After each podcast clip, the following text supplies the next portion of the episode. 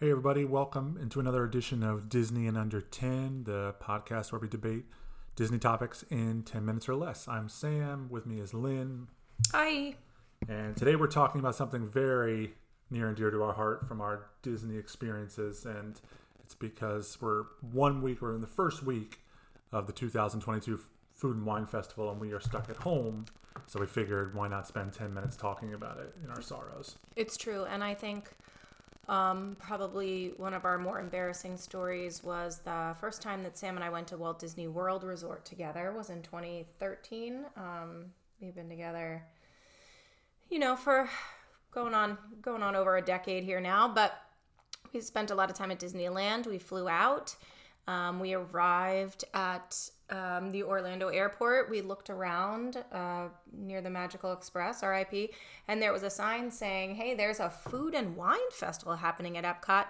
These two ding dongs had no idea what the Food and Wine Festival was, or that by our good fortune, we had planned a trip to visit during that time. And now it's not as hard to to get to Epcot during a food and wine festival since it's 9,000 years long.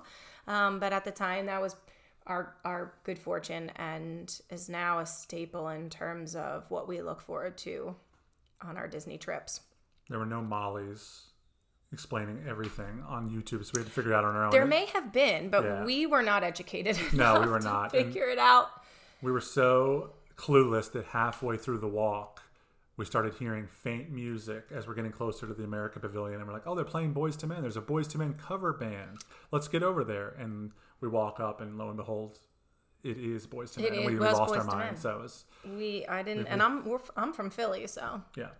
Well, anyway, the, the, the 10 minutes we're going to use today is about the Food and Wine Festival. We're going to talk about our favorite food we've ever eaten, favorite drink we've ever drank, and then some of the things we're looking forward to if we make it out there this October, which, if our text messages from this morning are any indication, we may just make a trip. So, why don't you kick us off?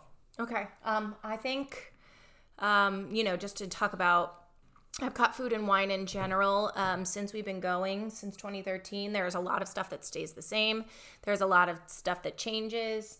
Um, pretty much a good constant uh, predictor for the Epcot Food and Wine Festival is that the Mexico booth is gonna be a bop. Um, I don't think I've ever eaten anything bad from the Mexico booth at any festival for that matter. Um, but this is a rando pulling it out 2014. Um, we're not huge dessert people. We try to watch the sweet, sweet, um, you know, try to try to grab the Dole Whip or a couple of desserts that people recommend, but usually we skip it. The Mexico Pavilion that year had a sweet corn cheesecake. Still to this day, I think it's the best thing I've ever eaten at a food and wine festival.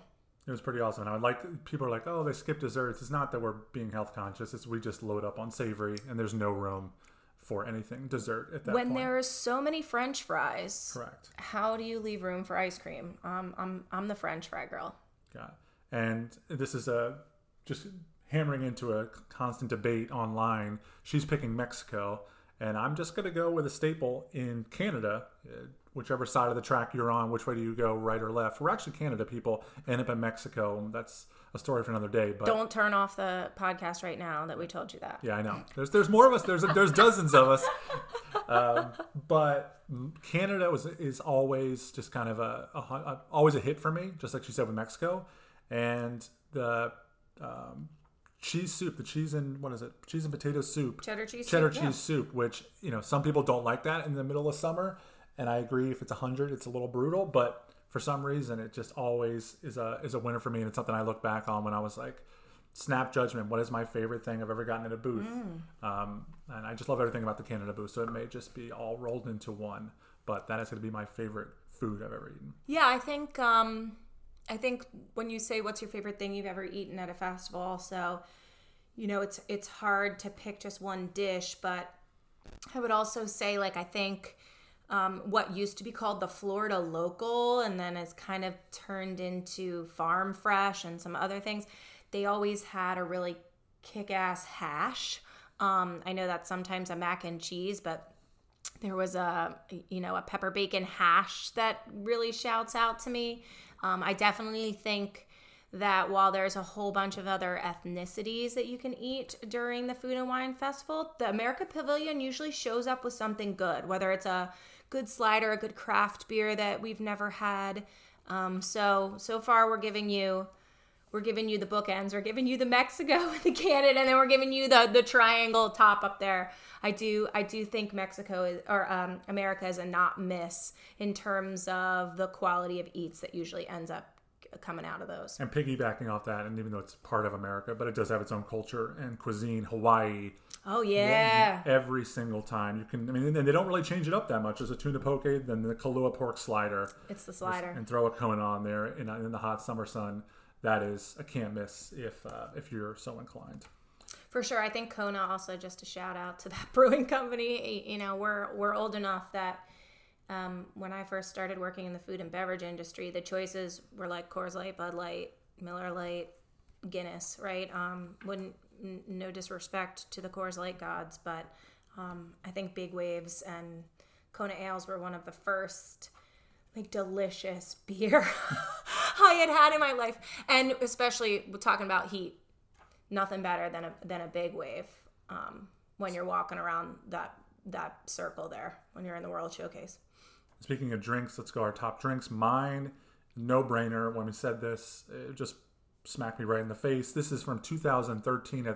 We looked in our passports as we were doing this. They had it in 2014 as well. But there was a Singapore booth back then, and they had what was called a Singapore Sling, which was Hendrick's Gin, uh, cherry garnish, and um, all natural Cherryman Farm to Market maraschino cherries. And it was not only amazing, tasted great, it was also very strong. And then we rolled it into we finished those and then get your get your nostalgia hats on rolled rode the maelstrom.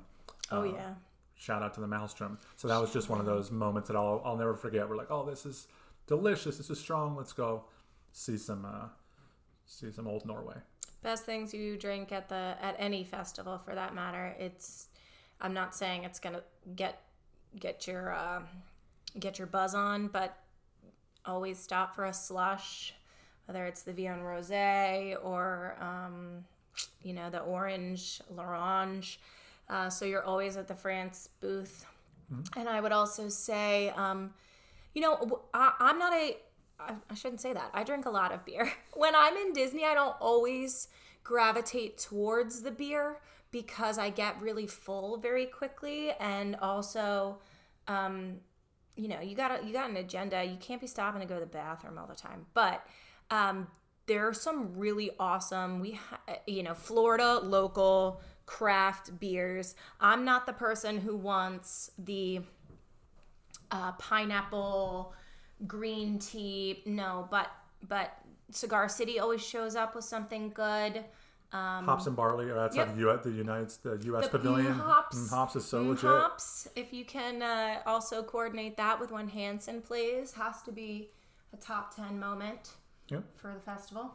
For sure. Two and a half minutes. Anything new? If you're going into 2022, um, it, the festival does last like four months, so it's very conceivable you could listen to this and still have time to do it. So for sure. Um, I guess I'm feeling. I love Asian foods. Um, so there's an India booth. I'm pretty excited for crispy paneer. Um, they have this whole noodle. I'm I'm sweet for noodles. I love ramen. I love pho it's so hard to get excited about having like beef pho when you know it's going to be 95 degrees and and also um, just in case you've never been just be prepared to like eat off of a trash can or to sit down on a curb and eat it.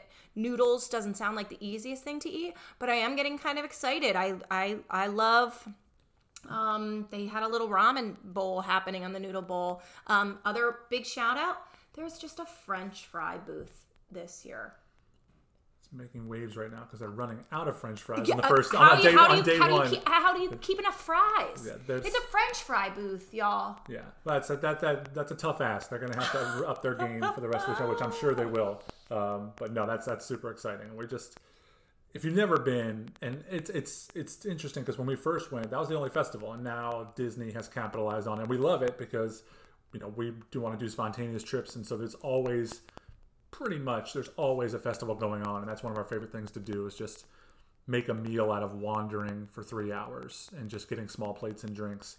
But the food and wine will always have our hearts because it was the first one we went to, and we just kind of thrust into it. Yeah, I think um, we've taken some people with us. Um, you know, it is very hard to budget at the Food and Wine Festival, and I would not go in with the expectation that you're going to be able to save money by having small plates and small drinks. But if you think about what you're going to spend on a sit down meal at Disney at a at a you know a table service restaurant, it's comparable to what you'll end up spending, and then you get the added bonus of maybe being able to hit O Canada, maybe being able to see the Chinese acrobats once you've had a couple of drinks. Like they are, I mean, they're good without the drinks, but they're spectacular when you've had some. And if you have kids, we tried the Kidcot this year, and it was just so simple little.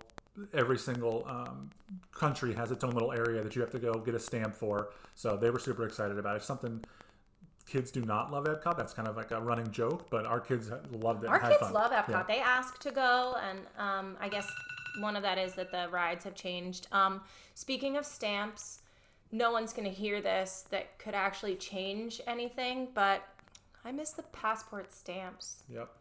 I don't even want a sticker. I want a cast member to give me that sense of accomplishment by stamping it. It seemed I can, anybody could put the stickers on themselves. They're probably cheating the system. Correct. And Bring back the stamps. bring back hashtag bring back the stamps. All right, everybody, we've hit our time. We could talk for 40 minutes, 50 minutes on this, maybe on another podcast. But um, that's going to do it for us at Disney Under 10. Shoot us an email, Disney and Under 10 at gmail.com, or catch us on TikTok, the Grand Fun Meisters for Lynn. I'm Sam. We'll see you next time. Bye, ya.